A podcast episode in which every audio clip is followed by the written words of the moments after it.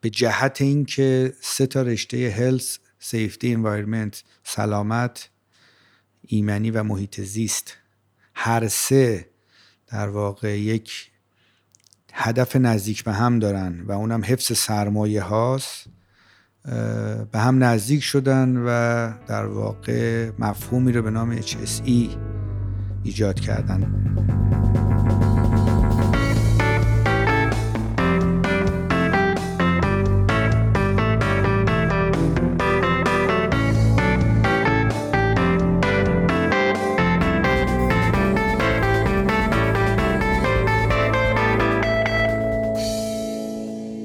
سلام. من فرشاد نگهدار هستم و شما به کارکسب گوش میدین. کارکسب پادکستیه که تو هر قسمتش ما متمرکز میشیم روی موضوع مرتبط با کسب و کار. این 18 همین اپیزود از کارکسبه که میشه اپیزود 6 از فصل دوم. مهمون این قسمت آقای شهرام محمودی هستن. آقای محمودی مدیر HSE هولدینگ مپنان طبق معمول ما اول سراغ داستان مهمونمون میریم بعد متمرکز میشیم روی موضوع HSE از مفهومش میگیم HSE رو از زوایای مختلف بررسی می‌کنیم و به مهمترین نکات و چالش های این موضوع می‌پردازیم. پشتیبان این فصل از کارکسبم شرکت ویماست و من خیلی ممنونم از ویما به خاطر حمایت که از کارکسب می‌کنه. و برای آشنایی بیشتر لینک شبکه های اجتماعی و وبسایتش رو تو توضیحات این اپیزود قرار میدم. من خیلی کوتاه مقدمم رو تموم می‌کنم و اینکه بریم گپ و گفتمون با آقای شهرام محمودی رو در مورد HSC بشنویم.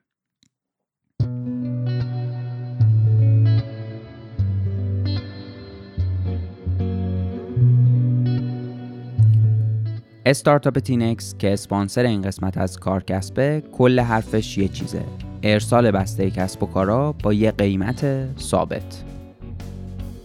هر کسب و کاری که با ارسال کالا به مشتری سر و کار داره از فروشگاه اینترنتی گرفته تا کسب و کارهایی که تو تلگرام و اینستاگرام فعالیت می‌کنن همیشه با مشکلات ارسال کالا روبرو هن. اینکه تو روزای بارونی یا برفی پیک درست گیر نیاد. هزینه ارسال با ترافیک و شرایط جوی متغیر باشه. برخورد با مشتری مطابق استانداردهای کسب و کار شما نباشه. هزینه ارسال از خود کالا گرونتر بشه و موضوعاتی از این دست چیزاییه که خیلی برای کسب و کارها آشناست. تینکست یه استارتاپه که تو حوزه لوجستیک درون شهری فعالیت می‌کنه. بیشتر از سه ساله که تو این حوزه داره با کسب و کارهای کوچیک و بزرگ همکاری می‌کنه روزانه چندین هزار بسته رو در سطح شهر تهران جابجا می‌کنه و در همین راستا شعار خودشو همراه لوجستیک کسب و کارا قرار داده. توی دو سال گذشته که تمام دنیا درگیر کرونا بوده و فروش آنلاین هم افزایش پیدا کرده اهمیت موضوع ارسال بسته برای کسب و کارا بیشتر شده و تینکست زیرساختی رو فراهم کرده که کسب و کارا بتونن بدون دغدغه این بخش رو برون سپاری کنن. تینکست سفارش های مشتری های شما رو توی همون روز براشون ارسال می‌کنه. تمام سفارش های شما رایگان جمع آوری میشن. امکان پرداخت در محل برای مشتری شما فراهم شده. API در اختیار شما قرار میده. کیف پول اینترنتی داره و از همه مهمتر و بزرگترین مزیت تینکست اینه که قیمت ارسال برای تمام نقاط تهران توی تینکست ثابته و این موضوع دغدغه های هزینه ارسال رو هم برای شما هم برای مشتریانتون از بین می‌بره. پیشنهاد من اینه که سری به وبسایتشون بزنیم و با خدمات این شرکت بیشتر آشنا شین تمام لینک هایی هم که احتیاج داریم به تینکست برسین تو توضیحات این اپیزود هست. tinextco.com T I N E X T C O .com استارتاپ تینکست سلام آقای محمودی عزیز خیلی خیلی خوش اومدین. و اینکه خیلی خوشحالم که در واقع این فرصت فراهم شده که بتونیم که در مورد HSC صحبت کنیم.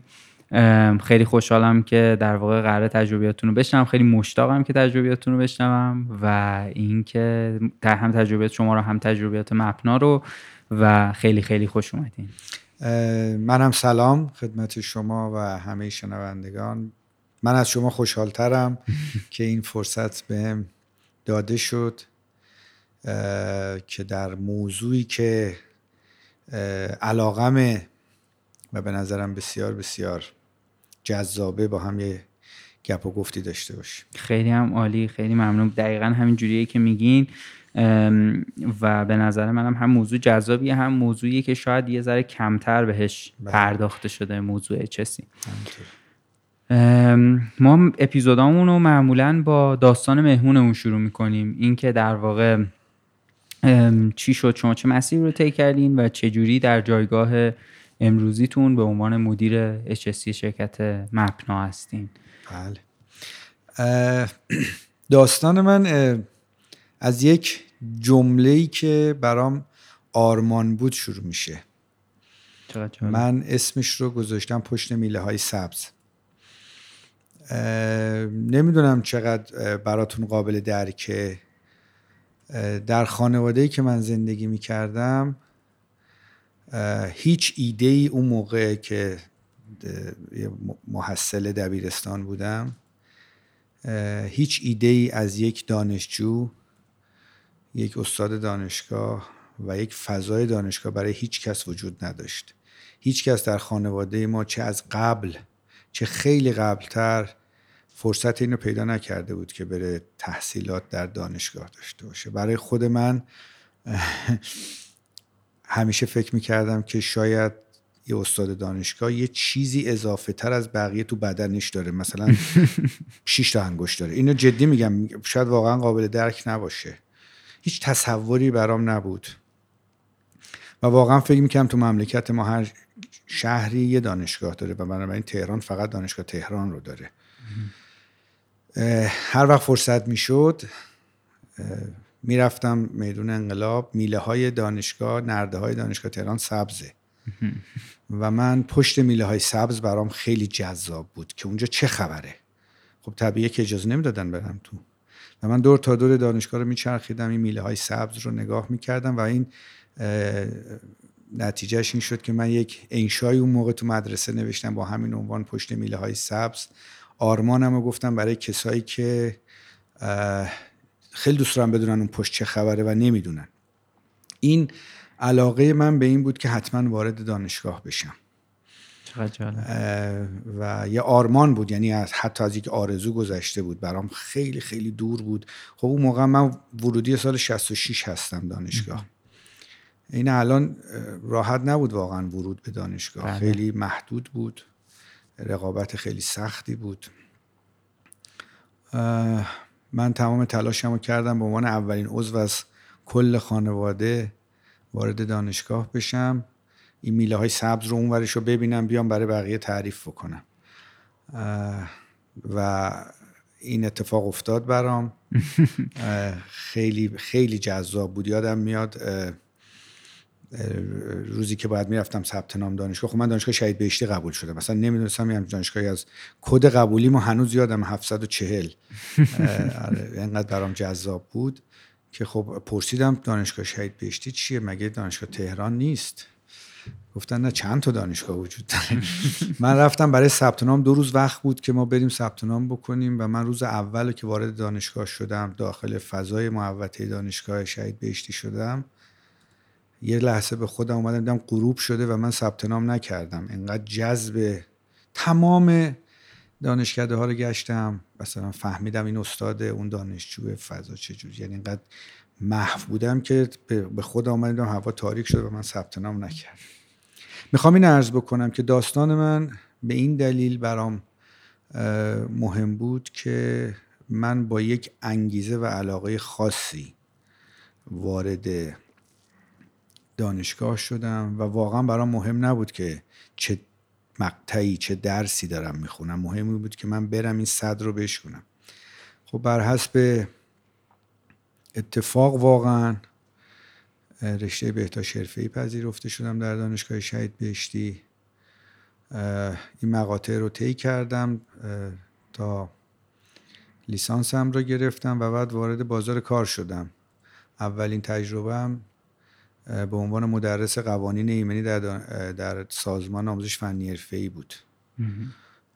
می‌رفتم تدریس می‌کردم به کارگرا و ارزم بزرگ شما. افراد مختلف تو کارخونه های مختلف منتها چی شد که خیلی به این رشته علاقه مند شدم؟ ما توی دانشگاه یه درسی داشتیم آموزش در صنایع. یه واحد درسی داشتیم. هفته یک روز دوشنبه ها یه مینیبوس آبی رنگ بنز بود ما رو سوار می‌کرد. هر هفته ما رو با یکی از اساتیدمون میبردن یه صنعتی رو بازدید به ما هم تاکید می‌کردن که شما هیچی نمی‌دونید از تخصصتون. فقط برید فضای صنعت رو ببینید چون خیلیا نمی‌دونستن ندید حالا من این شانس رو داشتم دیده بودم ولی خیلیا نمیتون نمی ندیده بودن. من برای اینکه بدونم در کجا اومدم و قراره چه بکنم این توصیه اساتیدم رو جدی نمی گرفتم و می‌رفتم می‌دیدم این واحد اون موقع ایمنی بهداشت می‌گفتن. چیه؟ این بچه ها چه می‌کنن؟ شرکت های خیلی مختلفی رفتیم. یادم میاد مینو رفتیم پارس خودرو رفتیم لوله پروفیل ساوه رفتیم ارج رفتیم. خیلی کارخونجات مد هفته یک دونش صنعت رو می‌رفتیم. و من به این نتیجه رسیدم که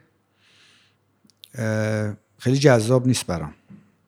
اگه قراره که ده سال دیگه 15 سال دیگه من بشم اینایی که اینجا هستن ترجیح میدم تا جوونم و فرصت دارم برم وارد یک حوزه دیگه بشم. اومدم استاد راهنمام ازشون در واقع خواستم که انصراف بدم.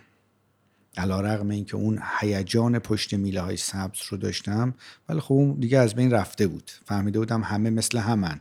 اون تو این بیرون خبری نیست خیلی. استاد من یک مثال خیلی زیبایی زد و اون باعث شد که من امروز اینجا هستم. گفتش که اشکالی نداره من یک مثالی برای تو می‌زنم. اگر حرف من منطقی بود بمون تو درست کن. اگر نه که بیا انصراف بده برو. به من گفت آدم ها مریض میشن. وقتی که دور از جون همه انسان مریض میشه یه چند تا سناریو ممکن اتفاق بیفته. یکی اینکه نره پیش پزشک خود درمانی کنه یا بذاره به مرور زمان خوب شه یا حالا هر اتفاقی بیفته. یا اینکه میره پزشک بدون اینکه معاینش کنه سرش انداخته پایین تا شما حرف می‌زنی نسخه رو میده دستت. میای بیرون نمیپسندی این در واقع روش درمان رو نسخه رو میندازی دور دارو نمی‌گیری. یا میری می... پزشک خیلی خوبه در به در میگردی دارو رو پیدا نمی‌کنی. و خیلی سناریوهای دیگه. تای این قضیه چی اتفاق میفته شما بیمار میمونی. اولی رو خودت نرفتی دومی رو نپسندیدی سومی رو دارو پیدا نکردی و هزار سناریو. آیا می‌تونی بگی علم پزشکی بده؟ شما رفتی دیدی دیگران اون چیزی که تو فکر می‌کنی نیستن. خب تو بهتر باش. این دلیل نمیشه که رشته بهداشت حرفه‌ای حال امروز اچسی هم بخشی از بهداشت حرفه‌ای بخشی از اچسی رشته بدی است. شما بمون و تو درستش کن اگه می‌تونی. و دیدم راست میگه. اگر واقعا ایدم اینه خب من من خودم رو درست کنم. این بود که من موندم تو این رشته. بعد وارد کار اجرا شدم. صد معروف گتفند اولین تجربه کاری من بود. زمانی که تونل های انحراف آبش رو می‌زدن هنوز بدنه ای وجود نداشت. چند سالی اونجا بودم و بعد تحول در شغلم زمانی اتفاق افتاد که من به اصلویه رفتم. با شرکت های خارجی این شانس رو پیدا کردم کار کنم با شرکت آجیب با هیوندای و توتال و از همه مهمتر با شرکت فاستر ویلر کار کردم. دوره‌ای که با فاستر ویلر کار کردم علا رقم این که خیلی کوتاه بود حدود یک سال بود نگرش من به موضوع چسی عوض شد. تازه فهمیدم که من کجای کارم دنبال چی باید برم. تازه فهمیدم که هیچی نمی‌دونم. از هیچی هم یه ذره پایینتر. یه در واقع مدیر اچسی داشت فاستر ویلر مستر پین مثل یه معلم می‌دید من علاقه مندم. غروبا منو صدا می‌کرد دفترش. یه وایت بوردی بود منو می‌شوند و به من یاد می‌داد که وقتی مثلا میگم این کارو بکن یعنی باید دنبال این چیزا بری. باید اینا رو یاد بگیری و بعد مثلا فرداش من خودم رو ملزم می‌دونستم بهش درسم رو پس بدم. هفته صبح پشت دفترش بودم. هنوز نیومده بود. روزای خیلی خوبی بود برام. و این وقتی این علاقه رو می‌دید خب بیشتر میومد جلو. متاسفانه ایشون معمور شد به کشور مالزی و رفت و خلاصه من معلمم رو از دست دادم ولی خیلی سا یاد گرفتم. از همه مهمتر این بود که نگرش هم جهت مناسبی گرفت. و بعد هم این شانس رو پیدا کردم وارد گروه معظم مپنا بشم. و تا امروز هم خدمت این در واقع هلدینگ بزرگ هستم. و هنوز در حال یادگیری هم این داستان من خیلی خلاصه بود ولی به هر حال از روز اول یک جذابیتی برام برای ورود داشت و بعد اینکه خودم بسازم اون چیزی که دلم می‌خواد. خیلی جالب. برای من خیلی جالب بود داستانتون. یه سوالی در واقع تو ذهنم شکل گرفت اینجا که داشتین صحبت می‌کردین. الان یه رشته ای به عنوان بهداشت حرفه‌ای وجود نداره. یه گرایش صنایع هست نه؟ یا نه, نه هست. هست؟ بله بله. الان بهداشت حرفه‌ای تقریبا در تمام دانشگاه هایی که در مراکز استانا البته دانشگاه سراسری آز دانشگاه آزاد و اینا بهداشت حرفه‌ای ندارن. وجود داره و الان اتفاقا ورود بهش یکی از سختترین در واقع کارهاست و هر فردی نمی‌تونه وارد بهداشت حرفه‌ای بشه. چقدر جالب. آزمون بسیار پیچیده ای داره اون زمانی که من داشتم انتخاب رشته می‌کردم یکی از گرایش های صنایع ایمنی صنعتی بود بله. که در واقع اون من فکر می‌کردم نزدیکترین رشته ای که به چسی وجود داره. ولی بله اونم هست. اینم میگین که چه جالب. من ولی در قبل از انقلاب فرهنگی اسمش بهداشت صنعتی بود. و بعد شد بهداشت حرفه‌ای اساسا ریشه چسی در کشور ما بهداشت حرفه‌ایه بعدا ایمنی صنعتی و گرایش های مختلفش و ارزم بازشون HSE و اینا وارد شد. چقدر جالب. بله. چقدر جالب. اگه موافقین اینجا یه مقداری بیشتر در واقع وارد خود موضوع HSE بشیم. بله. اول لطفا بفهمید که HSE اصلا مخفف چیه؟ چرا این سه تا کلمه اومده پشت سر هم؟ و در واقع شما چه جوری میبینیدش. HSC در واقع یک مفهومی است که از اصولا انقدری که من می‌دونم از انگلستان اومده به جهت اینکه سه تا رشته هلس سیفتی انوایرمنت سلامت ایمنی و محیط زیست هر سه در واقع یک هدف نزدیک به هم دارن و اونم حفظ سرمایه هاست به هم نزدیک شدن و در واقع مفهومی رو به نام HSE ایجاد کردن. در حالی که هر ستای این مفاهیم تخصصهای مختلف و کاملا جدا از هم دارن.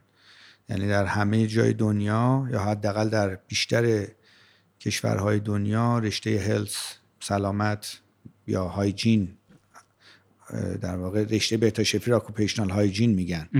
بهداشت حرفه‌ای جداست و اصلا یه field جداست safety ایمنی جدا و محیط زیست جدا. ولی چون اینا نگرش های یکسانی دارن و اهدافشون حفظ سرمایه است. اینا به هم نزدیک شدن و شد HSE و این مفهوم در از طریق شرکت هایی که وارد کشور ما شدن به ما داده شد و ما هم دیگه الان عادت کردیم میگیم HSE دیگه براش رشته تحصیلی گذاشتیم. تقریبا یه همچین چیزی وجود نداره به عنوان رشته تحصیلی در دنیا چون اصلا خیلی گسترده میشه. ولی دیگه الان یه رشته تحصیلی شده. اگه بخوام راجع به این مفهوم صحبت بکنم باید یک فرضی رو یا یک مدلی رو تو ذهنتون من در واقع رسم بکنم. اصولا یک مدل مفهومی از نظر من برای چیزی وجود داره که از سه چهار تا جز تشکیل شده.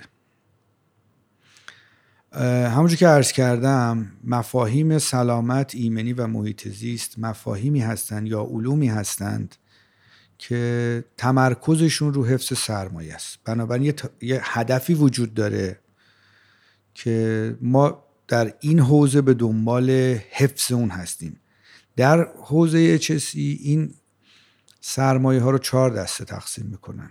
میگن ما سرمایه هامون یا انسانی است یا تجهیزاتی است یا محیطی است که در اون قرار گرفتیم مثل محیط زیست و یا اعتبارمونه. یعنی این چهارتا رو سرمایه تلقی می‌کنن. اما ذات سرمایه وقتی شکل می‌گیره در کنار هم یک پدیده تولید می‌کنه. یه پدیده ای در ذات تولید میشه که اون پدیده تلاشش اینه تمایلش اینه که به این سرمایه ها آسیب بزنه. جدا از اونها هم نیست. یعنی نمیشه اینا رو از هم جدا کرد. حالا میشه اینو بله بله.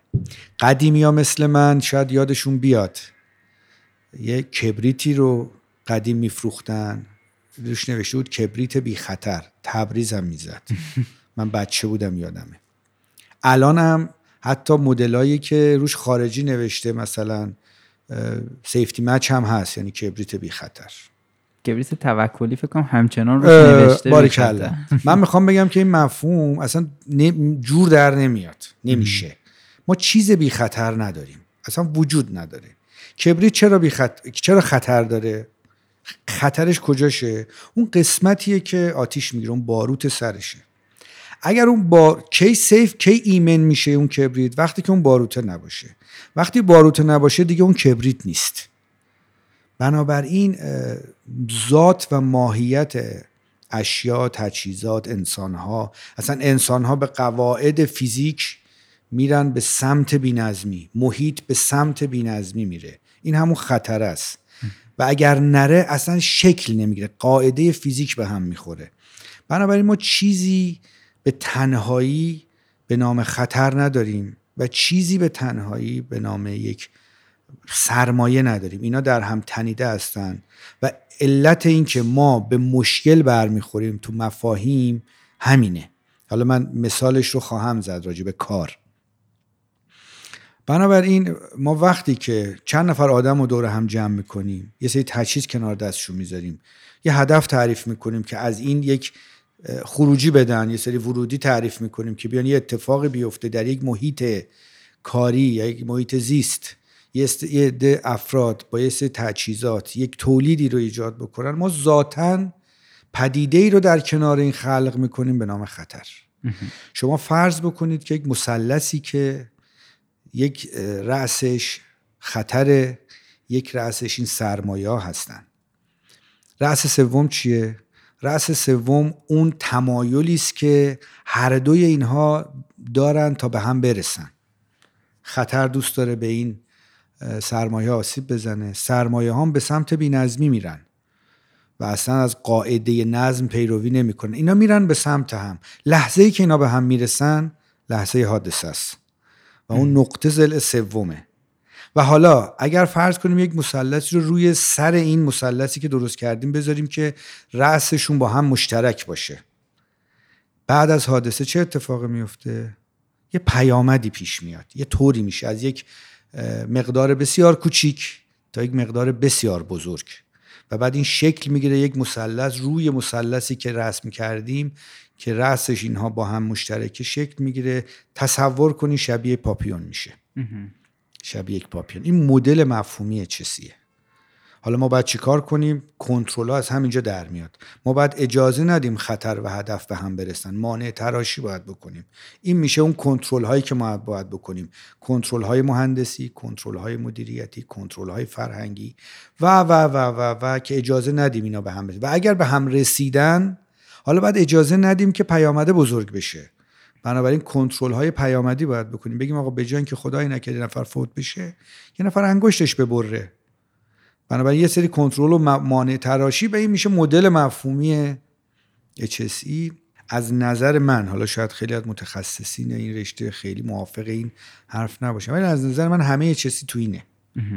تو این مدل. شما چیزی رو حداقل من نتونستم پیدا بکنم موضوعی رو که در این مدل نباشه. بنابراین وقتی ما این مدل رو در ذهن خودمون شکل بدیم جای فعالیت هایی که می‌خوایم بکنیم روشن میشه و نتیجهش که بالاخره این در کدوم بخش قرار گرفته برای ما متصوره در ذهنمون.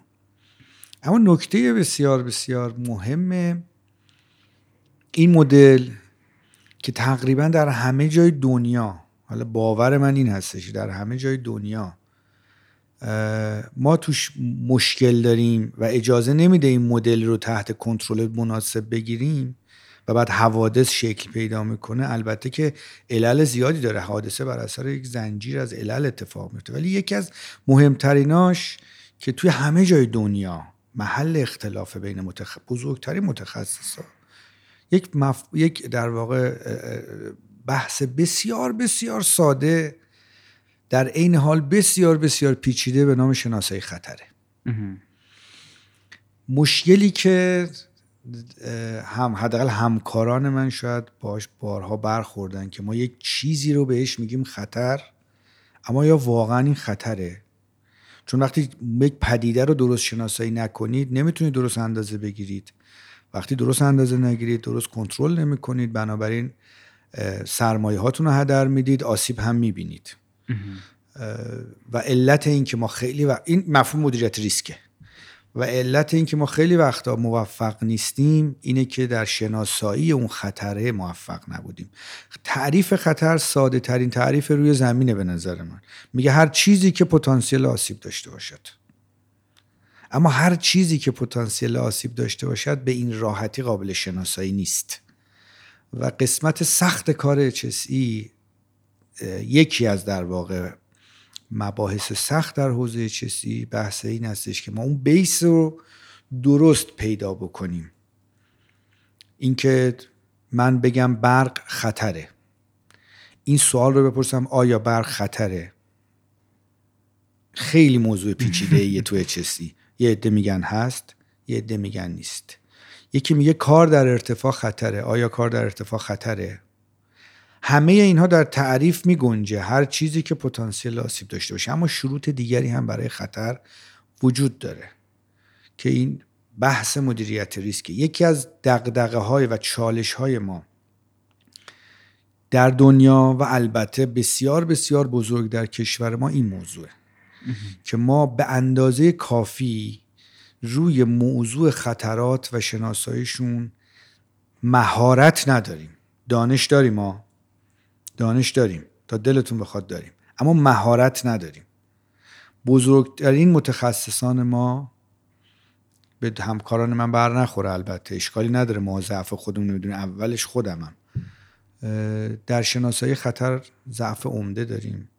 و طبیعی است که فرایند در ادامه کار هم به اشکال برمیخوره یه مثال ساده بزنم خدمتتون. شاید به براتون پیش اومده باشه. احتمالا برای خیلی پیش اومده. می‌خواید از یه خیابون رد شید برید اون خیابون. ده متر پایین تر یه پل هوایی آبر پیاده هست. ولی شما دو نفر هستید دو تا دوستید که می‌خواین رد شین. یکیتون میگه که بریم از رو پله رد شیم. اون یکی میگه نه بابا دیگه ما هزار دفعه از این خیابون رد شدیم. بریم از اون پله. خب رد شیم بریم دیگه. از شما که اون ور بریم از ایشون که نه بابا بیا بریم. می‌دونی یعنی چی؟ این تفاوت درک شما رو از یک خطر مشابه نشون میده.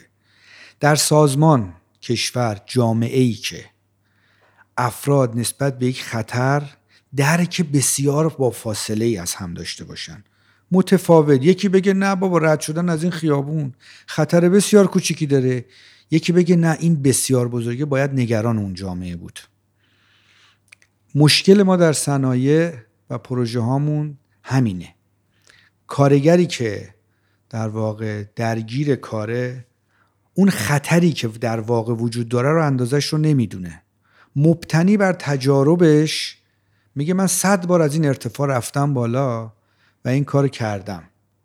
درک از خطرش به یه اندازه بسیار کوچیکتر از کسی هستش که در واقع اومده مدیریت ریسک انجام داده مثل من اچسی میگم نه این خیلی بزرگتره.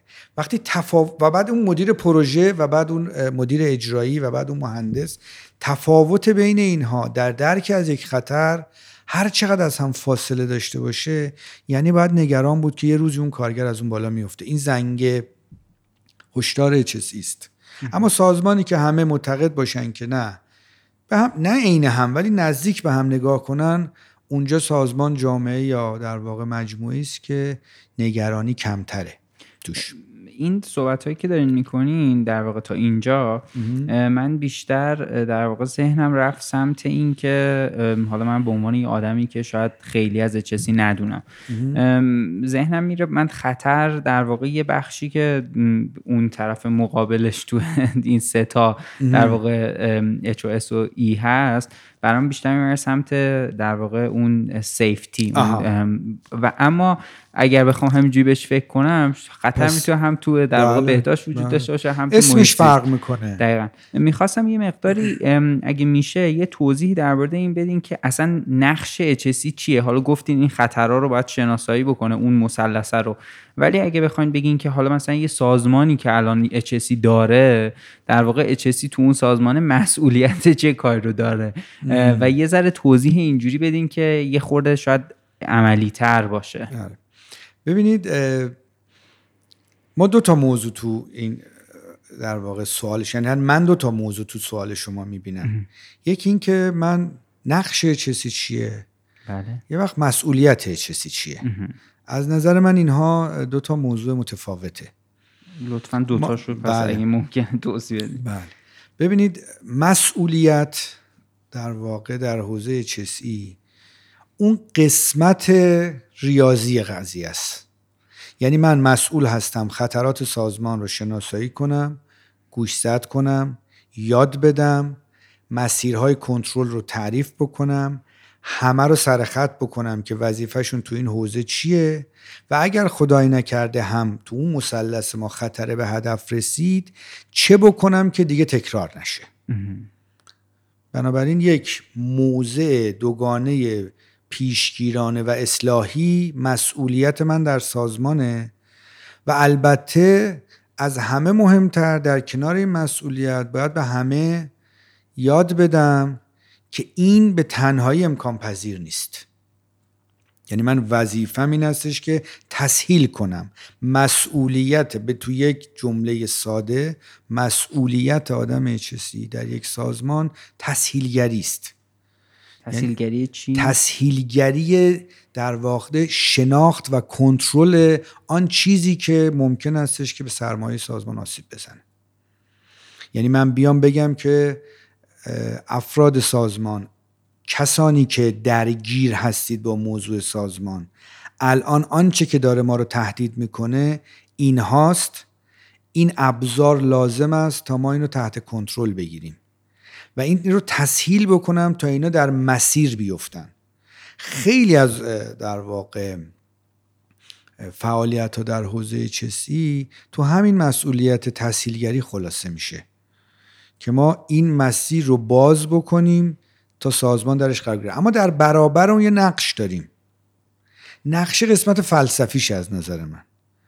نقش ما این هستش که سازمان بفهمه درک بکنه که HSE موضوعی است چسبیده یا متصل به اهداف سازمان. اینو اینجوری مثال بزنم. یک شعار معروف ما توی چسی داریم که الان بگم یا نگم هم شما میگی چیه. معروف ترین چیزی که تو شعاری که توی چسی شنیدی چیه؟ اول ایمنی باری کلا. همه همینو میگن. درسته اول ایمنی بعد کار؟ به نظر شما من یه مثال ساده بزنم. خیلی ساده. جوری که همه درک بکنن. سر خیابون محلی که زندگی می‌کنه دیگه تیر چراغ برق لامبش میسوزه. یه کار براش تعریف می‌کنیم. یه نفر باید بیاد بره بالا اون لامپ رو عوض بکنه. این تعریف کار ما از این در واقع اتفاقی که افتاده. خب سناریوهای مختلف. زنگ می‌زنیم اداره برق. اعلام می‌کنیم سوخته. یه تکنسیان برق میاد. موتورش رو پارک می‌کنه. یه لامپ ور میداره. از تیر چراغ برق میره بالا. یه دستش همایل تیره. برای اینکه میفته یه دستش لامپه. یه مقره و در واقع پایه هم جلو رفته که اون لامپ اون جلوه. باید یه خورده بکشه خودش جلو اونو باز کنه. یه دستش گیر تیره یه دستش لامپه اونم باید باز کنه. خب ساده ترین کار چیه؟ بعد از این که نمی‌تونه دستشو ول کنه میفته از شر این لامپ راحت چی اما نمی‌تونه بندازتش پایین چون این لامپ سالمه. چیکار می‌کنه؟ مثلا خیلی مزرعه می‌ذاره تو دهنش می‌ذاره توی جیبش. یه دست آزاد می‌کنه دور دلا میشه می‌کشه خودش رو لامپ رو باز می‌کنه. الان یه دستش لامپ سوخته است. توی دهن یا جیبش یه لامپ سالمه یه دستش هم تیره گرفته. الان باید چیکار کنه؟ از شر این لامپ سوخته راحت شه. بهترین کار چیه؟ این که دیگه به درد نمی‌خوره. میندازمش پایین. میندازه پایین این لامپ رو در میاره میبنده روشن میشه میاد پایین. کار انجام شد. تعریف ما این بود دیگه. این کار رو انجام بدیم انجام شد. سناریوی بعدی این هستش که میاد بره بالا با همون شرط یه دست به تیر یه دست لامپ. لامپ رو یه جوری لامپ سالم رو یه جوری از شرش خلاص میشه تو جیبش یا دهانش. دلا میشه تیرای چراغ برق در محیط بیرون تو زمستون و تابستون بوده. باز نمیشه به این راحتی سناریوی بعدی. تو دستش میشکنه. دستش هم نمی‌بره. هیچ اتفاقی نمیفته ولی دیگه الان با دست باز نمیشه. این باید برگرده پایین یه ابزار بیاره. حالا با فرض اینکه اون ابزاره هست. یه دنباری که یه انبردستی میاره بالا. حالا یه لامپ تو جیبشه یه دست یه دست هم انبردسته حالا اینو باز می‌کنه این سرپیچه به درد نمی‌خوره ولی انبردسته به درد می‌خوره. سرپیچ رو دوباره می‌ذاره پایین انبردست رو می‌ذاره به قول معروف پر شالش لامپ رو باز می‌کنه بر میداره میبنده میاد پایین. روشن شد کار انجام شد. تو اولی هم انجام شد. یه سناریو سوم وقت رو نگیرم. سناریو سوم اینه که میاد یه دونه این بلتای در واقع برخکارا اینا که فقط همایل می‌کنه نه اینکه جلو سقوطو بگیره. از اونا میبنده کمرش. اغلب این بلت یه کیسه ابزار داره. یه دوتا لام می‌ذاره توش یه فازمدی هم برده است. میره بالا اینو همایل می‌کنه. دوتا دست آزاده. لامپ در واقع سوخته رو باز می‌کنه. می‌ذاره تو این کیسه. اگرم ترکید پاره شکست جا داره. بازش می‌کنه. لامپ نور رو می‌ذاره میره. کار انجام شد. تو هر سه تا سناریو کار انجام شد. تفاوت چیه پس؟ تفاوت تو تعریف ما از کاره. در در HSE ما کار رو یک جعبه ابزار می‌دونیم. شما به جعبه ابزار کی میگید جعبه ابزار؟ وقتی توش ابزار باشه. وقتی ابزار توش نباشه هر استفاده دیگه میشه ازش کرد. توی این جعبه ابزار کار باید کیفیت باشه باید منابع انسانی باشه باید منابع مالی باشه باید مدیریت باشه باید مدیریت پروژه باشه باید بازرگانی باشه باید نمی‌دونم روابط عمومی باشه باید چسی هم باشه. اینا در کنار هم میشه جعبه ابزار. تعریف ما از کار غلطه. برای همین میگیم اول ایمنی بعد کار. اینها رو از هم جدا کردیم. گفتیم یه مقوله جداست ایمنی کار یه مقوله جداست. بعد به من HSE میگم این نقشه اینجا روشن میشه. از من HSE توقع دارید چیزی رو که شما تو ذهنتون از هم جدا کردید و زور بزنم بچسبونم به هم. و بعد بگم این اول اون دوم. اما اگه کار نباشه ایمنی معنی نداره که نقض قرضه مثل اون کبریت بی خطر است. نقض قرضه کار باید باشه تا ایمنی معنی پیدا کنه. بنابراین اینا چیزی جدا از هم نیستن که ما جداشون کردیم گفتیم اولین دوم اون.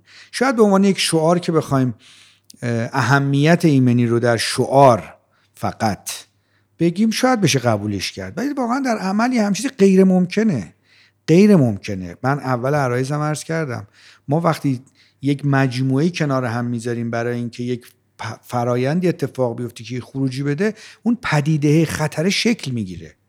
نمیشه جداش کرد. بنابراین ایمنی هم از کار جدا نیست. تعریف ما از کار غلطه. اون سناریو اول اون آقای برخکار یه روزی از اون بالا میفته پایین.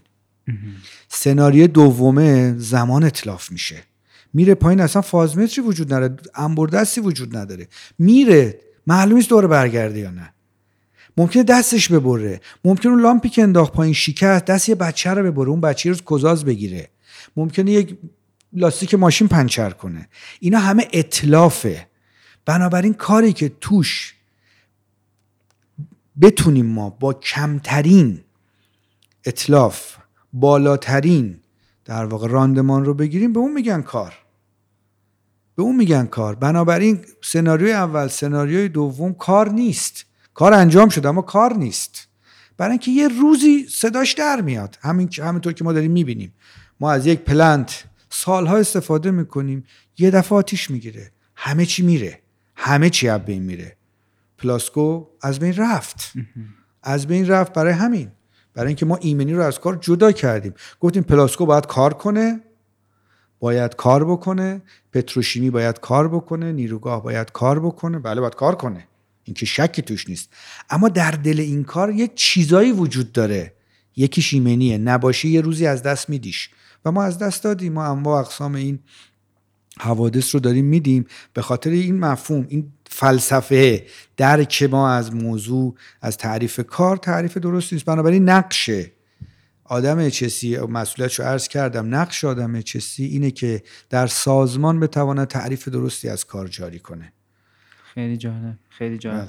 بله. یه حالا این در واقع این این که برای خودم واقعا جالب بود این در واقع تعریفی که کردین ازش یه اتفاقی که توی این چند سال اخیر افتاده توی چند سال منظورم دو سالیه که خیلی ها معتقدن باید از تقویم حذفش کنیم به خاطر مسئله کرونا اینه بله. که این در واقع مفهوم ایمنی قبلا خیلی بولد بود واقعا تو یعنی حالا نمی‌دونم چقدر ولی تو یه سری صنایعی که بله. یه ذره بلوغ بالاتری بله. داشتن بولد بود یعنی خیلی بله. توجه بهش می‌کرد مسئله بهداشت شاید یه ذره تو حاشیه تر بود بیشتر نسبت به مسئله ایمنی. ولی یه دفعه این دو سال پیش کرونا باعث شد که یه دفعه خیلی مسئله بهداشت هم بولد شه. خواستم بدونم که این این رو چجوری می‌بینید؟ بله. اول توضیح بدم که چرا در واقع تو حاشیه بود موضوع سلامت. برای اینکه ما چیزی رو مهم تلقی می‌کنیم که پیامدش رو همون لحظه ببینیم. یه نفر از ارتفاع میفته پاش میشکنه. می‌بینیم چه شد. اما یه نفری که در محیط کار دچار بیماری سیلیکوزیس میشه ما پیامدش رو نمی‌بینیم. اون بازنشست میشه میره. چند سال بعد در اثر عارضه سیلیکوزیس فوت می‌کنه. هیچ کس هم نمیبینتش در دنیا تعداد افرادی که در کشور ما هم همینطور البته من عددش رو نمی‌دونم ولی همینه. در همه جای دنیا همینه. تعداد افرادی که در اثر بیماری های شغلی فوت می‌کنن سه برابر کسایی که در اثر حوادث میمیرن. یعنی ما آسیب بیشتری می‌بینیم اما متوجه نمیشیم. برای اینکه بیماری های شغلی عوارض سلامتی در طول مدت مزمن میشه خودشو نشون میده. و ما چون وقتی که یه کارگری داره با یه سری حلال کار می‌کنه 20 سال 25 سال باش کار می‌کنه این حلال داره روی مغز و استخوان اثر می‌ذاره. روی ترکیب در واقع خونسازیش داره اثر می‌ذاره روی کیفیتش داره اثر می‌ذاره. این بازنشست میشه میره سرطان خون می‌گیره هیچ کس نمی‌دونه و فوت می‌کنه. در حالی که کارگری که برق میگیرتش و فوت می‌کنه همون لحظه همه می‌بینن. به همین دلیله که ما یه ذره ایمنی برامون مهمتره برای اینکه پیامدش رو چشمون می‌بینیم. اما کرونا علیرغم همه مصیبت هایی که داشت شاید این مفهوم رو یه ذره حداقل برای بعضیا روشن کرد که مراقب باشیم. همچین خیلی هم موضوعات بهداشتی و سلامتی موضوع کمی نیستن و به سادگی و به راحتی در واقع جان انسانها رو می‌گیرن و در واقع عوامل زیانآور در حوزه سلامت بسیار بسیار خطرناکتر از خطرات در حوزه ایمنی هن. فقط بدشانسن عوارضشون رو سی سال بعد 20 سال بعد. یا اگرم مثل کرونا حاد باشن دیگه از دست خارجن ما یه دوره تحصیلمون یه استادی داشتیم خدا حفظشون کنه آقای دکتر معتبر. مدیر آموزش دانشگاه می‌گفت ایشون اعتبار دانشگاه مثل اسمش. بیماری های شغلی به ما درس می‌دادن. من از, از نقل قول می‌کنم از ایشون. توی کلاس می‌گفتن بیماری بیماری های سرطان یا انواع سرطان ها به راحتی قابل درمانن. اصلا سرطان چیز عجیب غریبی نیستش که خیلی نگرانش بشیم اما چرا اینقدر ما ازش میترسیم؟ برای اینکه وقتی متوجه میشیم که کار از کار گذشته. کاری براش نمی‌تونیم بکنیم. در حالی که به موقع شناسایی بشه اغلبشون درمان بسیار ساده دارن. تیپ در واقع آسیب های عوامل زیان آور در سلامت مثل کرونا این شکلیه. یا هیچی از خودش نشون نمیده. وقتی خودش رو نشون میده مثلا حتی تو کرونا هم همینطوره ها. شما خیلی آدم ها رو دیدید که دچار بیماری کرونا شدن. هیچ موضوع جدی نداشتن. تو یه شب یهو دگرگون شدن. یه دفعه ریه 70 درصد درگیر شده و فوت شدن. این ذات عوامل زیان آور تو حوزه سلامته که یا خیلی حاد میان جلو که اصولا اونایی که خیلی حاد میان جلو از جنس ویروسن. مثل همین کرونا. یا اینکه اگر مزمن باشن شما هیچی نمی‌بینی. هیچی. شما کسی که دچار بیماری سیلیکوزیسه با عکس ریه و اینا چیزی متوجه نمیشی. یه آزمایشات خاصی می‌خواد. که پزشک تشخیص بده. وگرنه عکس رو می‌گیره تشخیص که حس می‌کنه که تو عکس می‌بینه که داره آسم می‌گیره طرف یا آسم گرفته. همین. در حالی که فیبروز شده ریه. و بعد این فرد من پدر بزرگم سر فیبروز ریه در صنایع سیمان فوت کرد. خیلی متاسفم. خواهش می‌کنم. می‌خوام بگم که بیماری حرفه‌ای بود. ایشون چهل سال تو صنعت سیمان کار کرد. هیچ کس نمی‌دونست چشه بعد بیماری که میگین از سیلیس میاد؟ بله دیگه. بیماری است که توی صنایع سیمان و کاشی سازی و اینا زیادتره. از سیلیس میاد. ریه رو درگیر می‌کنه به سمت فیبروز ریه میره. خیلی هم کنده. میگن که حداقل 15 سال تماس ممتد هر روز 8 ساعته با یه قلزت خاص لازم داره. و بعد خیلی هم قابل شناسایی نیست با آزمایشات روتین معمولی و اینا.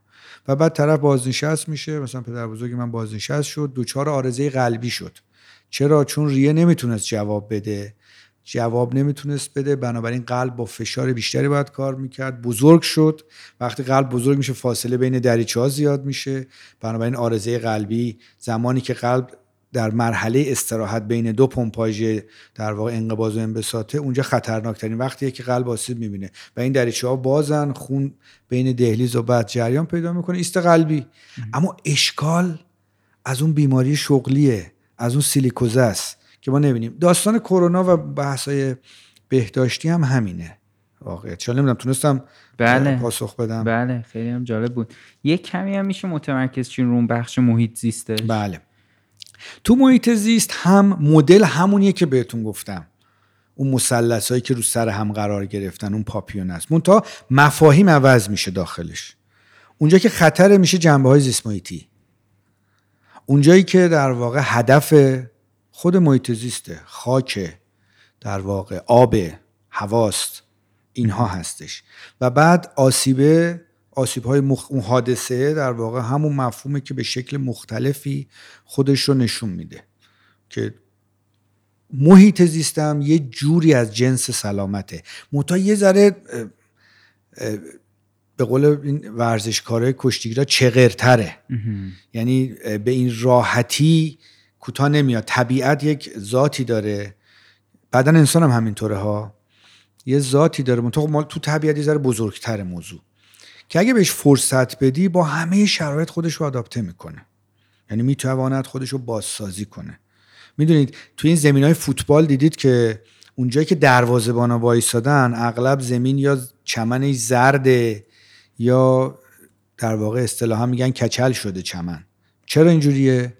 برای اینکه اون چمنه فرصت پیدا نمی‌کنه خودش رو ترمیم کنه. انقدر اونجا پا میکوبن این خم میشه نمی‌تونه از بین میره. محیط زیست از این جنسه دیگه. شما وقتی که مثلا این شکلی بهتون بگم وقتی که درختان رو از بین می‌برید مراتع رو از بین می‌برید می‌دونید مثل چی میمونه؟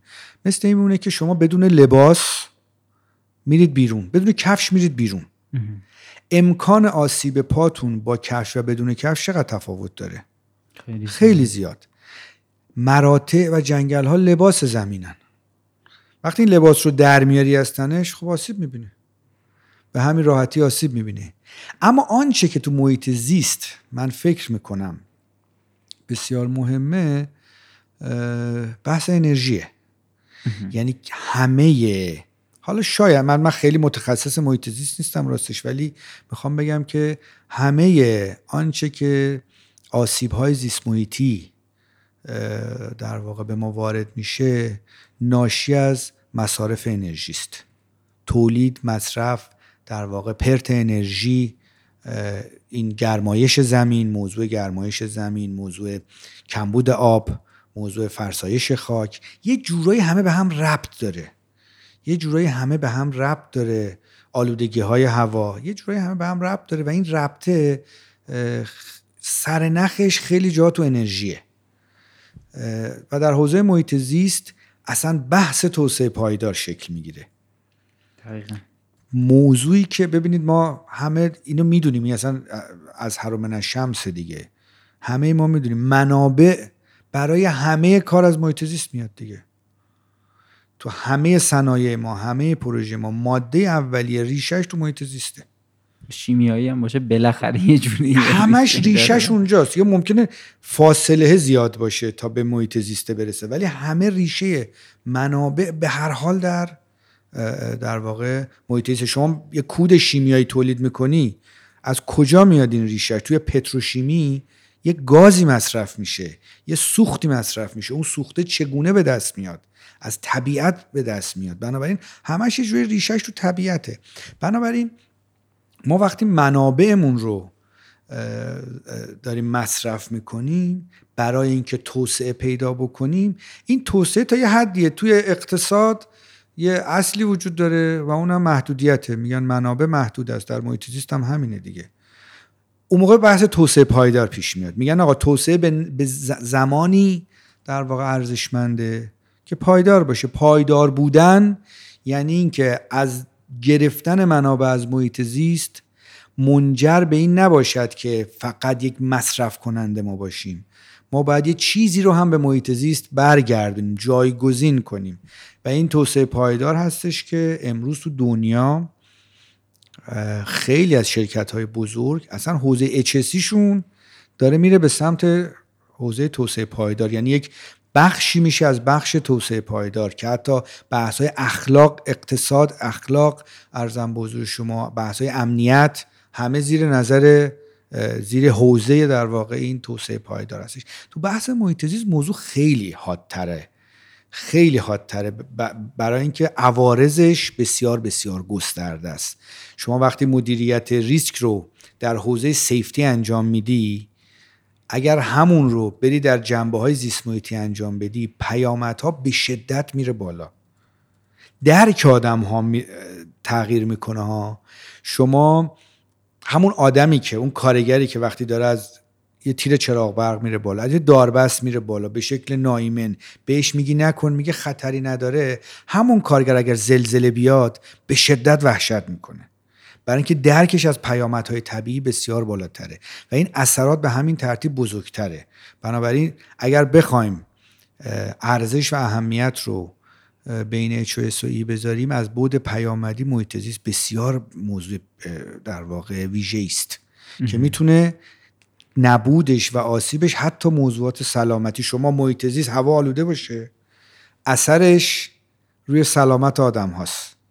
ولی کسی که فرض بفرمایید که کرونا می‌گیره من حداقل ارتباطی بین کرونا و آلودگی هوا یا فرسایش خاک حداقل توش پیدا نمی‌کنم. ولی فرسایش خاک آلودگی هوا کمبود آب موضوع سلامتی رو داره موضوع ایمنی رو داره جنبه های روانی داره. این اون خیلی خاصتره. دقیقا. و اصلا بحث توسعه پایدار علا رقم اینکه در سلامت و ایمنی هم هست اما ریشش در محیط زیسته. دقیقا. فکر می‌کنم که حالا برگردم به صحبت خودتون اونجایی که در واقع موضوع محیط زیست یه مقداری هم در واقع پیامدای تخریب محیط زیست هم باز بلند مدت تر اتفاق بله میفته از سلامت هم حتی ممکنه از کردم یه خورده محیط زیست مقاوم تره یه خورده قوی تر از آدم هاست واکنشش رو به این راحتی نشون نمیده. ولی اگر عصبانی شد یه کار تمومه. دقیقا. بله. شاید این یکی از دلایلی که کمتر هم بهش توجه میشه اینه که داره آره، حوصله به خرج آره، میده. آره، طبیعت داره در برابر ما حوصله به خرج میده و ما باید بترسیم از وقتی که این صبرش تموم شه. دقیقا. خیلی هم عالی. اگر که در واقع تو موضوع HSC به نظرتون موضوع دیگه ای هست لطفا بفرمایید. من قبل از اینکه برم روی مهمترین مسئله که فکر می‌کنید. شاید یه نکته ای که اصولا ذهن من رو درگیر می‌کنه در حوزه HSC که باعث میشه ما یه خورده تو این زمینه موفق نباشیم علاوه بر بحث های فنی و فلسفی که عرض کردم خدمتون یه برداشت یا یک تفاوت بین ایدئالگرایی و واقعیتگراییه. ماها همیشه در واقع اشکالمون این هستش که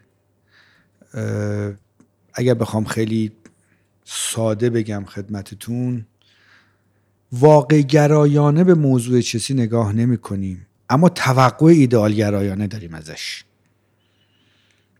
ببینید ما وقتی که دید خوبی نداریم. من دارم تو خیابون راه میرم چشمم ضعیفه. یه اصولی رو باید قبلش رعایت کنم تا انتظار داشته باشم که بتونم در خیابون درست راه برم. ببینید یک واقعیت هایی رو باید اجرا بکنم تا بتونم به نتیجه برسم. ما در اچسی خیلی واقع گرایانه در کشورمون به موضوع نگاه نمی کنیم اما انتظار بسیار ایدئال گرایانه داریم.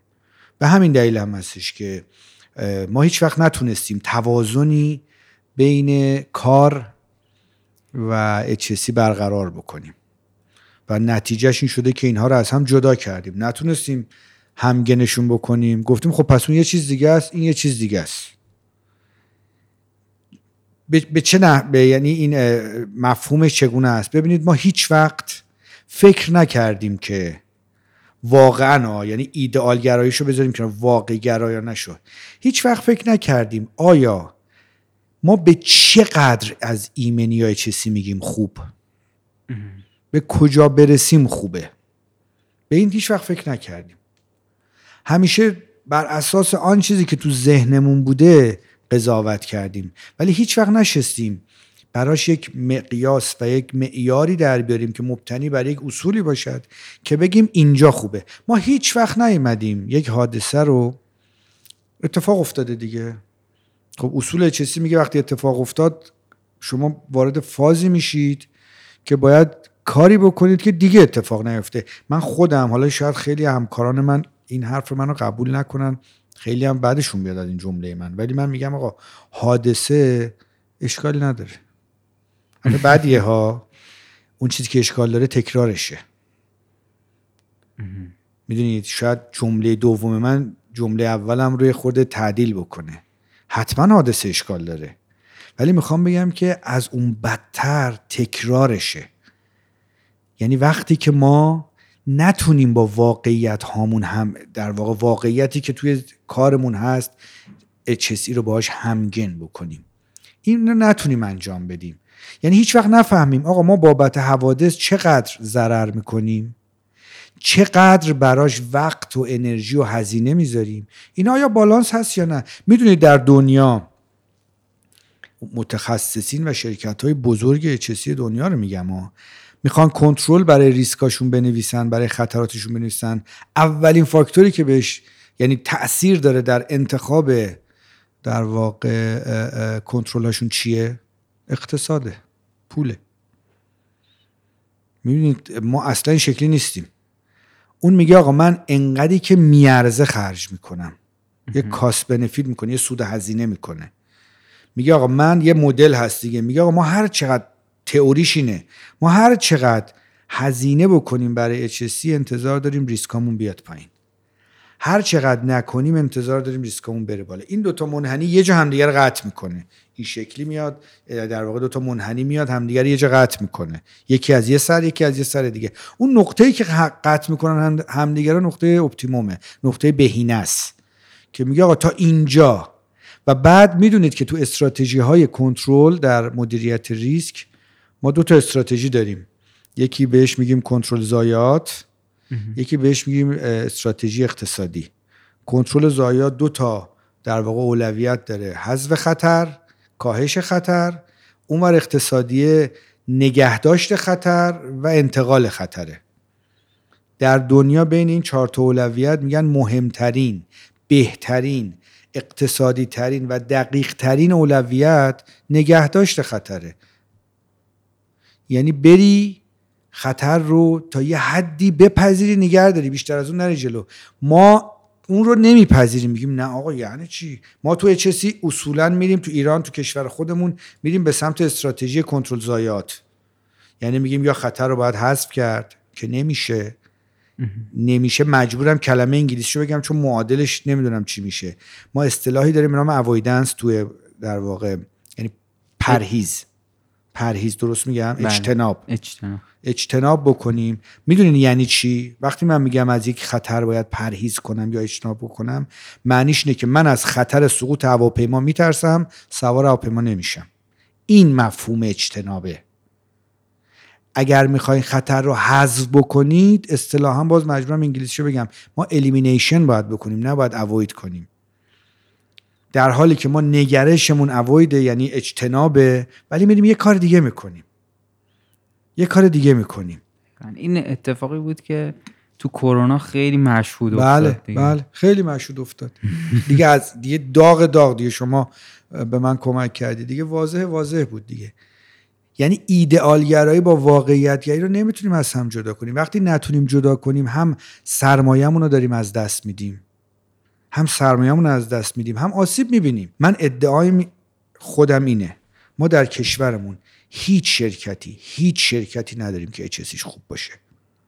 اما شرکت هایی داریم که در مسیر درستی قرار گرفتن. و این خیلی خوبه تازه. خیلی خوبه که ما حداقل تو مسیر درست باشیم. بنابراین ایدئالگرایی و واقعیتگرایی موضوع موضوعی است در حوزه چسی که به عنوان یک چالش که من اسمشو پیش خودم گذاشتم بلا تکلیفی. بلا تکلیفیم در این موضوع. خیلی عالی. اگر یه موضوعی رو یا یه موضوعاتی رو بخواین به عنوان مهمترین مسئله ای که یه شرکتی اگر HSC داره یا می‌خواد واحد HSC رو ایجاد کنه یا یه فردی می‌خواد وارد حوزه HSC بشه باید بهش توجه کنه چی می‌تونین بگین؟ اگر تو خود HSC بخوایم وارد بشیم از نظر من چهار تا فاکتور در انتخاب در واقع کسی که می‌خواد برای ما تسهیلگر چسی باشه رو باید دقت کنیم توش. بله. اگر منظورتون از فرد چسی بوده باشه فرد یا واحدش می‌خوام حالا من فرد رو میگم بعدا جمع این افراد میشه واحد دیگه. بله. این هستش که چهار تا فاکتور رو باید اون فرد افرادی که در حوزه چسی کار می‌کنن به نسبت هم داشته باشن. این چهار تا فاکتور حتما باید با هم تناسب داشته باشه. یکی دانشه یک دانش در واقع با نگاه تکنوکراتی میگم ما یعنی نگاهی که در واقع خود تخصص محوره. یک دانش داشته باشه. باید بلد باشه از اون دانشی استفاده کنه. ما الا ماشاءالله متخصص چسی در کشور داریم. بسیار دانشمند. بسیار دانشمند. اما متاسفانه برخی از اونها از اون دانشه بلد نیستن استفاده کنن. مثلا فلان ابزار رو مثلا ما یه ابزار داریم توی HSC فالت تری آنالیسیز مثلا. درخت در واقع در واقع تحلیل. یه گرافیکی در واقع برای اینکه ما بیایم یک واقعه رو بشکنیم به علل مختلف و بعد به ریشش برسیم و بعد اینا کم می‌کنه. هم تو ریسک استفاده میشه هم توی تحلیل حادثه. آنالیز درخت خطا بهش میگیم. الان از HSC ها بپرسی همه میگن می‌دونیم چیه. اما معدود یه بار خودکار ورداشتن اینو پیاده کردن رو کاغذ. معدود برای شرکتشون واقعا اجراش کردن. این مهارت هست دیگه. من از دانشم باید بتونم استفاده کنم. اگر من به شما یه حادثه رو دادم گفتم اینو آنالیز درخت خطا انجام بده چند تا پلش رو می‌تونی انجام بدی بیای پایین. اما بلدی. میری سر پای تخته سه ساعت راجبش حرف می‌زنی. پس دانش مهارت یک آموزش هایی وجود دارد که در هیچ دانشگاهی داده نمیشه. اونا رو باید در حین کار یاد بگیرید. تجربه. بله آموزش و بعد تجربه این چهار تا فاکتور رو باید آدما داشته باشن. کنار هم جمع بشن آن چیزی که در واحد HSE لازمه تا این واحد واحد موفقی باشه موضوع رهبریه نه موضوع مدیریت. باید سازمان بتواند این واحد رو به عنوان یک لیدر یک رهبر در شرکت خودش معرفی کنه. موفق میشه. سوال من همیشه این هستش از شرکت هایی که HSE دارن و ندارن. سوال من این هستش. اول از این به نظر من اونا که به قول این استاد بزرگوار من در گروه محترم مپنا هم پیاز رو دارن می‌خورن هم کتکو چون هم آدم گرفتن هم دارن پول میدن هم دارن حادثه میدن. من به اینا میگم اینا سازمانه هستن که HSC دارن و ندارن. HSC رو دارن اما هیچ اعتقادی بهش ندارن و ازش عصبانی هن. سوال من همیشه اینو این هستش که HSC الزام یا انتخاب؟ این موضوع الزام یا انتخاب؟ واقع گرایانه ها نه ایدئال گرایانه در ایدئال گرایانه موضوع چیزی است اما در واقع. در آن چیزی که در شرکت ما در حال حاضر وجود داره HSC الزام ماست یا انتخاب ماست؟ HSC ترمز است یا نیست؟ تفاوت اینها و مفاهیم اینها اون موقع به ما میگه که ما چی کاره ایم. خیلی عالی. می‌خواستم بدونم که تو ذهنتون HSC واحدیه که تو مدلای خاصی از سازمان ها وجود داره یا اینکه به عنوان یه واحدی تو تمام سازمان ها می‌تونه باشه؟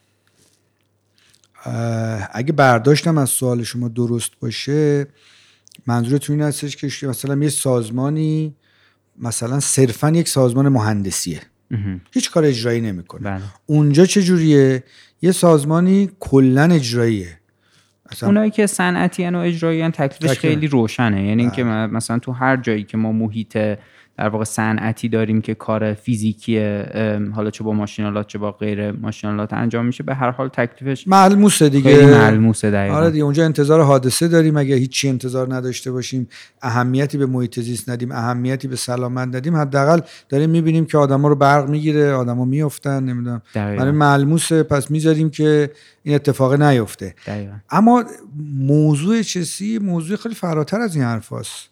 ما خیلی وقتا حادثه‌ای که تو اون شرکت میدیم به خاطر طرح غلطیه که مهندسمون داده. برای اینکه یک سری اصول رو ذاتا همینجوریه ها. یعنی ایشون اون مهندس طراح عمدن این کارو نمی‌کنه. ایشون یه چارچوب ذهنی داره بر اساس اون چارچوب میره جلو.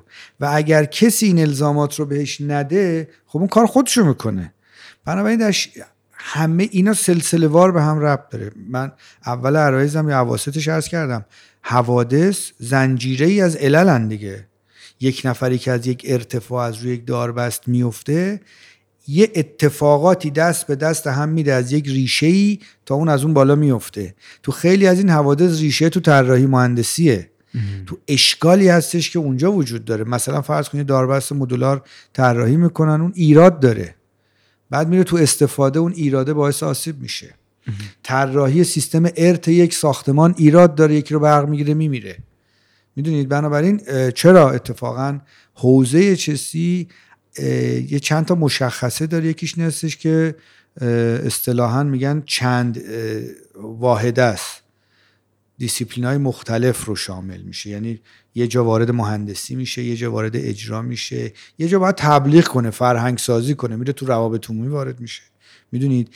چندگانه است. یه جا تو منابع انسانی میره. اونجایی که بخواد کار اقتصاد ایمنی بکنه بره تو مالی بفهمه که آقا مثلا بازگشت سرمایه خرید مثلا 200 تا کمربند هارنس چقدره؟ میره تو ما اینا همه به هم دست به دست هم میده و کشورها و شرکت هایی که در حوزه چیزی نامبروان در واقع رتبه اول رو دارن از این کارا می‌کنن دیگه. اونا بین الزام و انتخاب بین اینکه چه انتظاری دارن چی میدن چی می‌گیرن با خودشون کنار اومدن. با خودشون کنار اومدن بنابراین به اونجا رسیدن. خیلی هم همچین عاشق چشم ابروی چسی و نمی‌دونم اینا نیستن. اونا به سرمایه نگاه می‌کنن. دقیقا. دقیقا داشتم به حالا داشتین صحبت می‌کردین داشتم فکر می‌کردم که دقیقا ممکنه که شرکت های مختلف و بخش های مختلفش مثلا کار داشته باشن مثلا یه شرکتی مثل اسنپ احتمالا به خاطر مثلا حجم خودرویی که تو خیابون داره بله. بیشتر درگیر اون بخش بله. احتمالا محیط زیستیشه تا بله. البته حادثه حتما برای راننده ها وجود داره بله. دقیقا حادثه های ترافیکی و احتمالا با مدل کسب و کار خودشون بله. میشه که در واقع به یه بالانسی برسه بله. میزان دیگه. اصلا مدیریت ریسک مبتنی بر همین. یعنی وقتی شما بر اساس ریسک تصمیم بگیری دیگه business کسب و کار هر جا به هر شکلی باشه خطرات مبتنی بر اون. اگر که در واقع موضوع دیگه ای هست که به نظرتون بیاد که راجبش بود صحبت آره یه چیز کوچیک. شاید حتما. بد نباشه حتما ببینید من خیلی صحبت یعنی این اواخر صحبت هم خیلی راجع به واقعیت گرایی و ایدال گرایی حرف زدم اگر بخوایم اول از این من فکر کنم شانس موفقیت تو حوزه چیزی در کشورهای در حال توسعه و یا باور فرهنگی مثل ما انجام کارهای کوچیک و ساده است. خیلی نباید موضوع رو بزرگ بکنیم. می‌دونید یک اشکال ما چیه؟ معادله چسی می‌دونید چیه؟ از نظر من معادله چسی دو ضرب در دو برابر با چهاره. اما چرا حل نمیشه این دو دو تا چهار تاه پس چرا ما برای یه همچین معادله ساده ای انقدر گیر و گور داریم؟ این همه مثلا چه می‌دونم من یادم نمیاد. از وقتی یادم میاد ما در حوادث جاده ای رتبه اول در دنیا داریم. حالا دقیقاً. دلایلش رو می‌دونم چیه ها. ولی داریم دیگه. داریم بله. هی آسیب می‌بینیم. چرا این معادله دو دو تا چهار تا رو نمی‌تونیم حل کنیم؟ توی صنعت به همین ترتیب. توی حوادث شهری به همین ترتیب. توی حوادث خانگی به همین ترتیب. اینا رو جمع بکنید. اعداد عجیب غریبی میشه. عجیب غریبا. یعنی مثلا چند نفر تو پارک های ما برق می‌گیره میمیرن. چند نفر تو خونه ها برق می‌گیره. فوت می‌کنن. چند نفر تو صنایع برق می‌گیره فوت می‌کنن. می‌دونید؟ اینا رو بذاریم کنار هم اعداد عجیب غریبی میشه.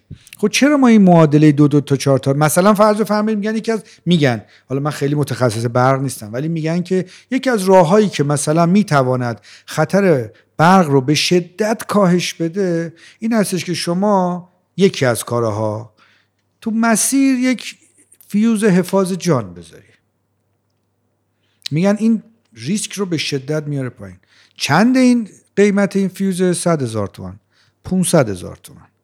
ولی یک سرمایه رو نجات میده. نصبش چی؟ کار دو دقیقه است.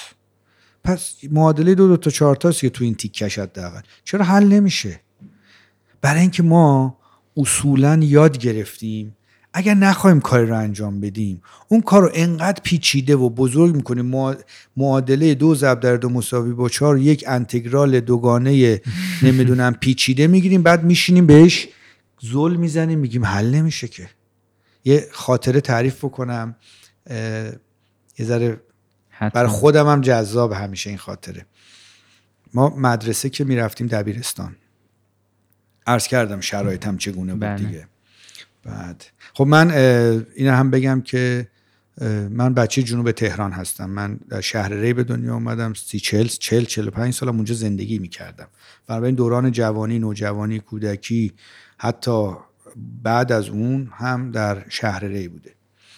خب یه خود محدودیت های منابع و اینا اونجا بیشتر بود. خب پدر من یه کارگر نساجی بود. خیلی نمی‌دونم همه چی در اختیارمون نبود. به همین ترتیب مدارسمون هم امکانات کمتری داشت. خب ما مثلا فرض بفرمایید که سوم دبیرستان بودیم اگر اشتباه نکنم. منم تو اون فضای پشت میله های سبز به شدت گرفتار بودم. یه معلم ریاضی داشتیم. امیدوارم زنده باشن و سلامت. ما به ایشون اصرار می‌کردیم که آقا اگه ممکنه حالا شما درس به ما میدی. گاه گاهی لایه این در یه دونه تست هم به ما بگو. ما یاد بگیریم تست بزنیم. واقعا نمی‌دونستیم. اون موقع نه از این مؤسسه های کنکور و اینا اصلا وجود نداشت. اصلا نمی‌دونستیم تست یعنی چی. حداقل ما که نمی‌دونستیم.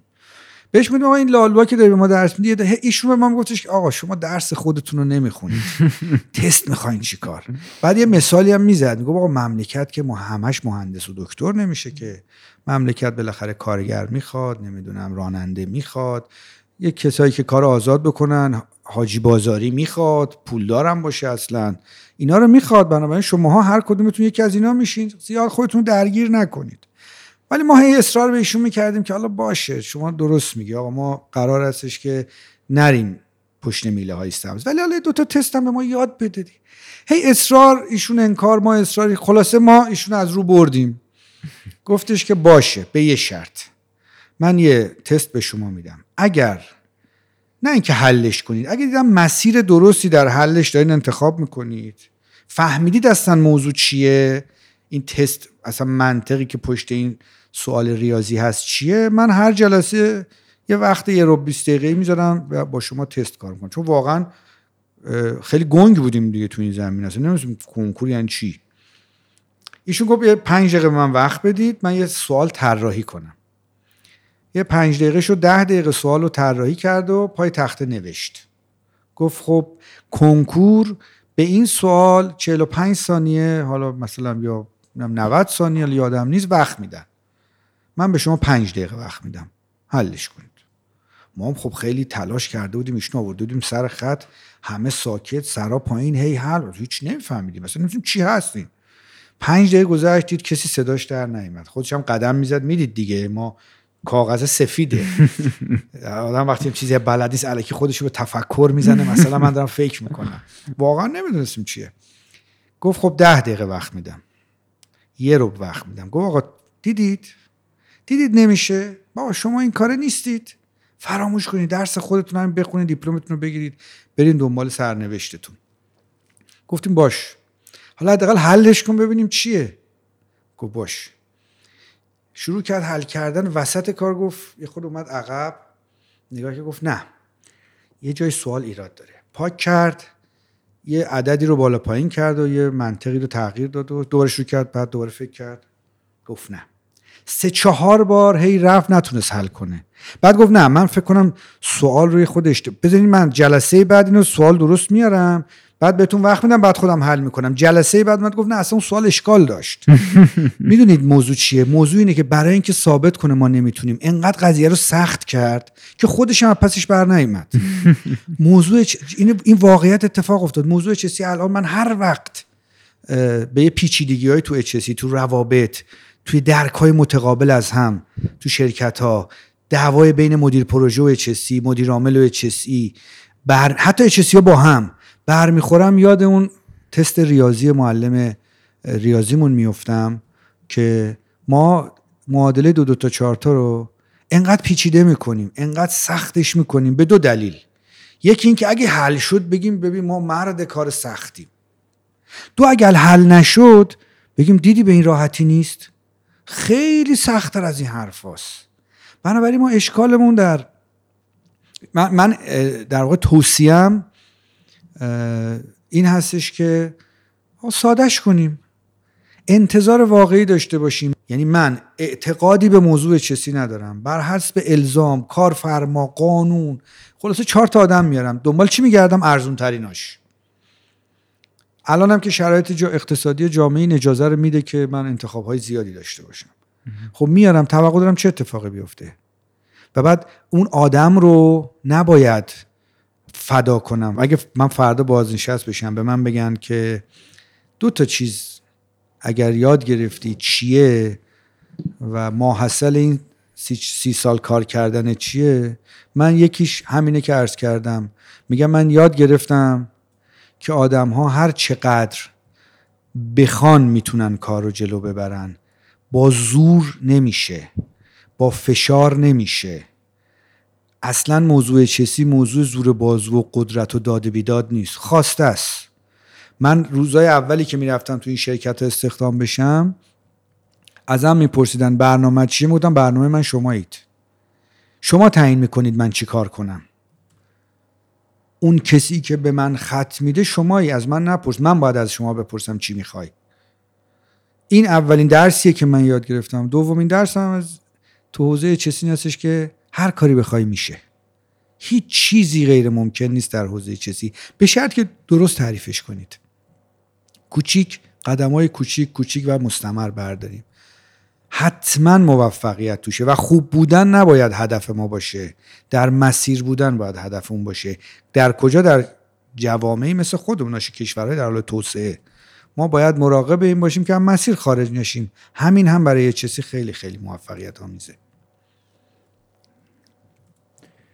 خیلی جالب بود این چیزی که گفتین. من البته فکر می‌کنم که یعنی در تایید حرف شما فکر می‌کنم که ما توی این چند سال گذشته یه به لحاظ کیفی تغییری تو HSC اتفاق افتاده. حداقل به لحاظ تفکر این که اسمش رو بیشتر شنیده باشن آره، آره، حداقل. آره. و شرکت ها آروم آروم بیان به سمتش. حالا این چیزی که شما میگین که از اون مثالی که زدین تجربه منم کارم اول با کارگاه بزرگ در واقع ساخت و ساز شروع بله. کارگاه عمرانی شروع شد. بله. و دقیقا اینجوری بود. نفر HSE که حالا کارفرما که اون توی مثلا یه پروژه هم بود که پروژه ملی بود اونجا که بله. من بودم اولین بار و مثلا کارفرما اونجا مثلا یه نفر HSE داشت و مثلا همه یه تلاشی بود که یه جوری اینو مثلا من یادم آره حالا این این جالبه یه داربستی اونجا ما داشتیم. شاید مثلا ارتفاعش مثلا چهار متر پنج متر داربست بود که زیرش چرخ گذاشته بودن بعد این داربسته توی زاویه آره. میرم و مثلا همه قور که این اچسیه میاد به ما میگه چرا داری این کار می‌کنی بله. ولی خب به هر حال این فرهنگ تغییر آره. کرده و خیلی بهتر شده بله خیلی بهتر شده الان بالاخره حداقل خیلی این اسم رو می‌شناسن اینو پذیرفتن که وجود داره. خیلی باورها عوض شده. دقیقا. بله. این که گفتین که ما تو مسیریم و بله. حالا هیچ ما اچسی خوب نداریم تو یعنی به اچسی به معنی کاملش وجود بله. نداره ولی تو مسیر هستیم. اتفاقا به نظر من این خیلی بعد یعنی در واقع تفسیر درستی از وضعیت فعلی. آره برداشت منه دیگه. دقیقا. آره. خیلی عالی. اگر موضوع دیگه ای ندارین من یه جنبندی کلی از بحثامون بکنم. اگه دارینم بفهمید نه من دیگه فکر می‌کنم به اندازه کافی صحبت کردم. اگر شما سوالی داشته باشید جواب میدم ولی فکر می‌کنم که هر آنچه که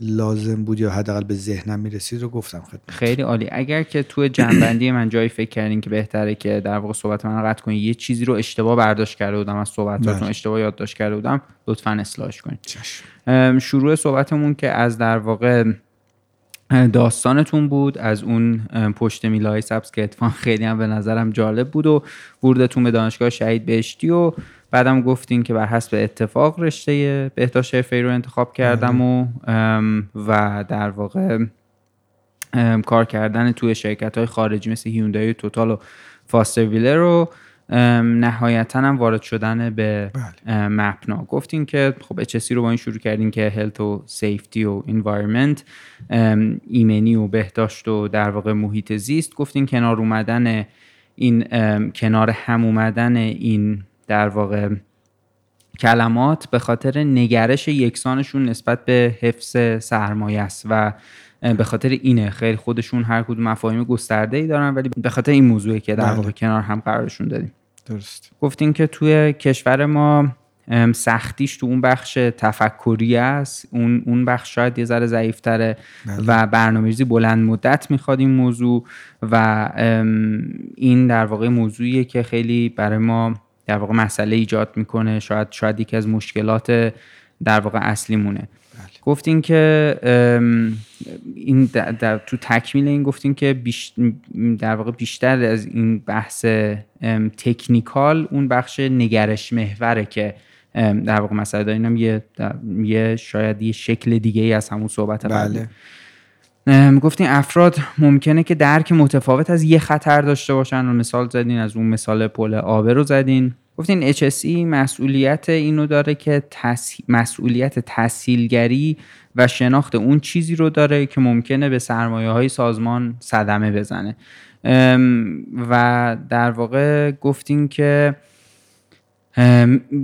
اینجا یه مثالی زدین مثال اون تعویز چراغ سوخته و تعریف تعریف کار رو زدین. گفتین که در واقع اون مفهوم اول ایمنی بعد کار رو گفتین که خب این یک کلیشه ای که همه جا وجود داره ولی اصلا این که این مفاهیم ایمنی و کار از هم دیگه جدا شدن یه موضوعیه که اگه ایمنی اصلا اگه کار وجود نداشته باشه خب ایمنی معنی نداره. مثل همون کبریت بی خطر. بله. در واقع میمونه.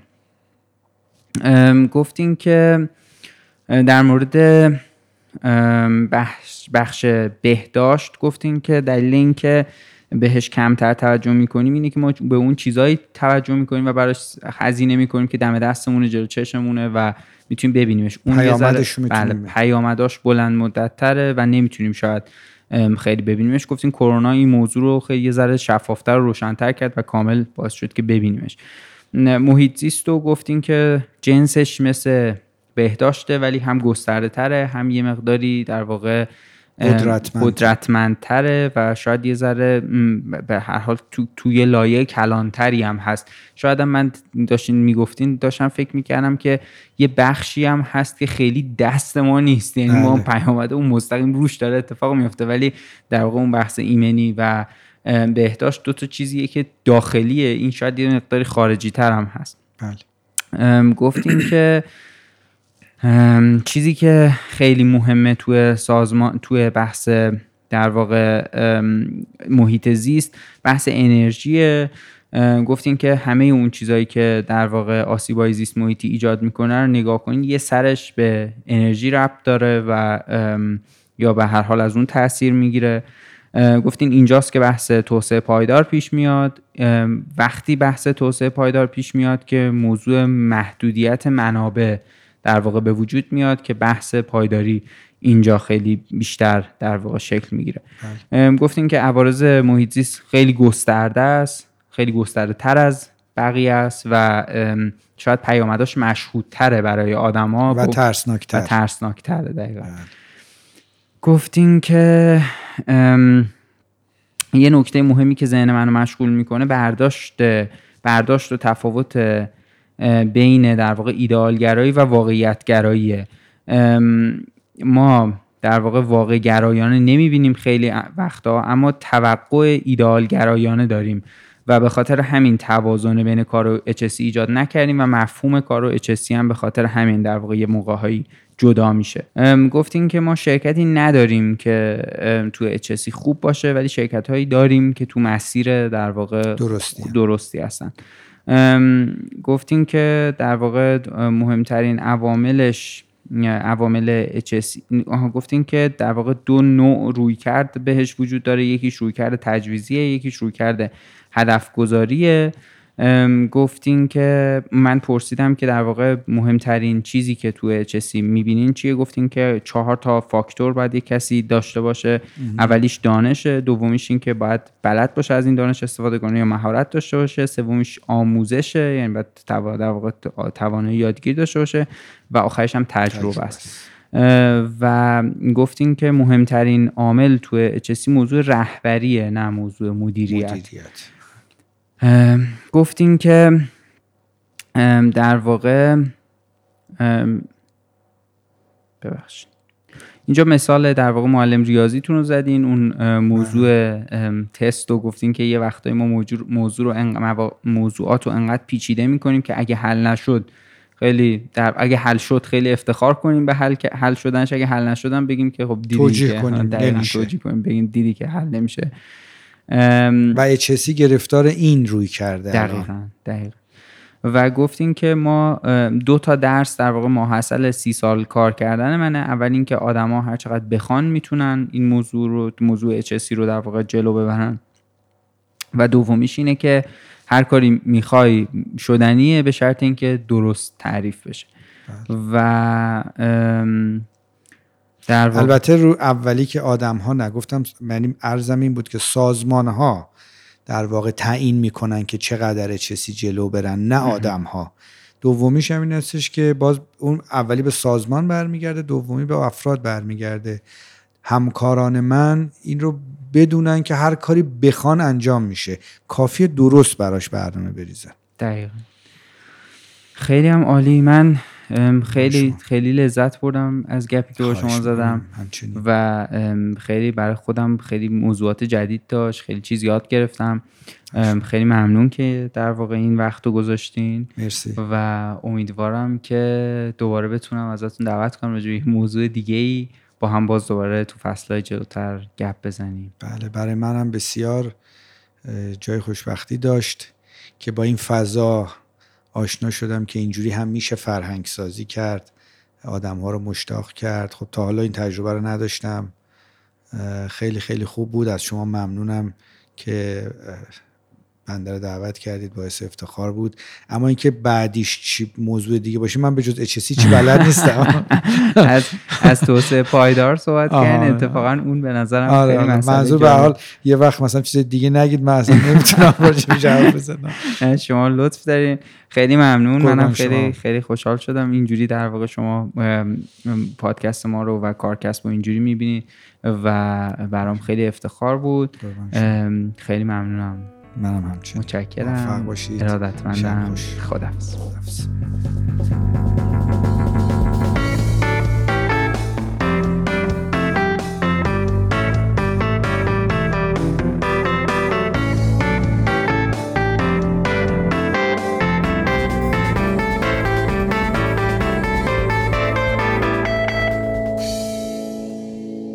18 اپیزود از کارکسب و شیشمین قسمت از فصل دوم بود که ما با آقای شهرام محمودی نشستیم و در مورد HSC صحبت کردیم. خیلی خوشحالمون می‌کنین. اگه برامون کامنت بذارین چه تو شبکه های اجتماعی چه توی اپای پادگیر و اینکه لطفا ما رو به کسایی که فکر می‌کنین ممکنه علاقه من باشن به کارکسبم معرفی کنین. تو شبکه های اجتماعی هم دنبالمون کنین. توییتر اینستاگرام لینکدین کانال تلگرام و یوتیوب کارکسب رو می‌تونید با سرچ کردن کارکسب به فارسی یا به انگلیسی K A A R K A S B پیدامون کنین. وبسایتمون هم همینجوری نوشته میشه kaarkasb.com ممنونم از آقای شهرام محمودی که توی این قسمت مهمون ما بودن. اسپانسر این اپیزود استارتاپ تینکست و شرکت ویما که پشتیبان فصل دوم کارکسبه همه‌ی کارهای گرافیکی که از کارکسب می‌بینین کار ایما میرزا علی خانی و نرگس بنی آقاس ویدیو مصاحبه ها رو شاهین بهنامیان ضبط و edit می‌کنه. موزیک این فصل رو رها ثابتی ساخته. همه کارهای حوزه IT با مهیار کاکایی. edit و تنظیم خود پادکست با نامی جمشیدی مقدمه الما سادات همه کارهای پشتیبانی رو انجام میده و ایران جعفری پشت شبکه های اجتماعی مونه دمتون گرم که به کارکسب و کلا پادکست فارسی گوش میدین و امیدوارم که هر جا هستین خوب باشین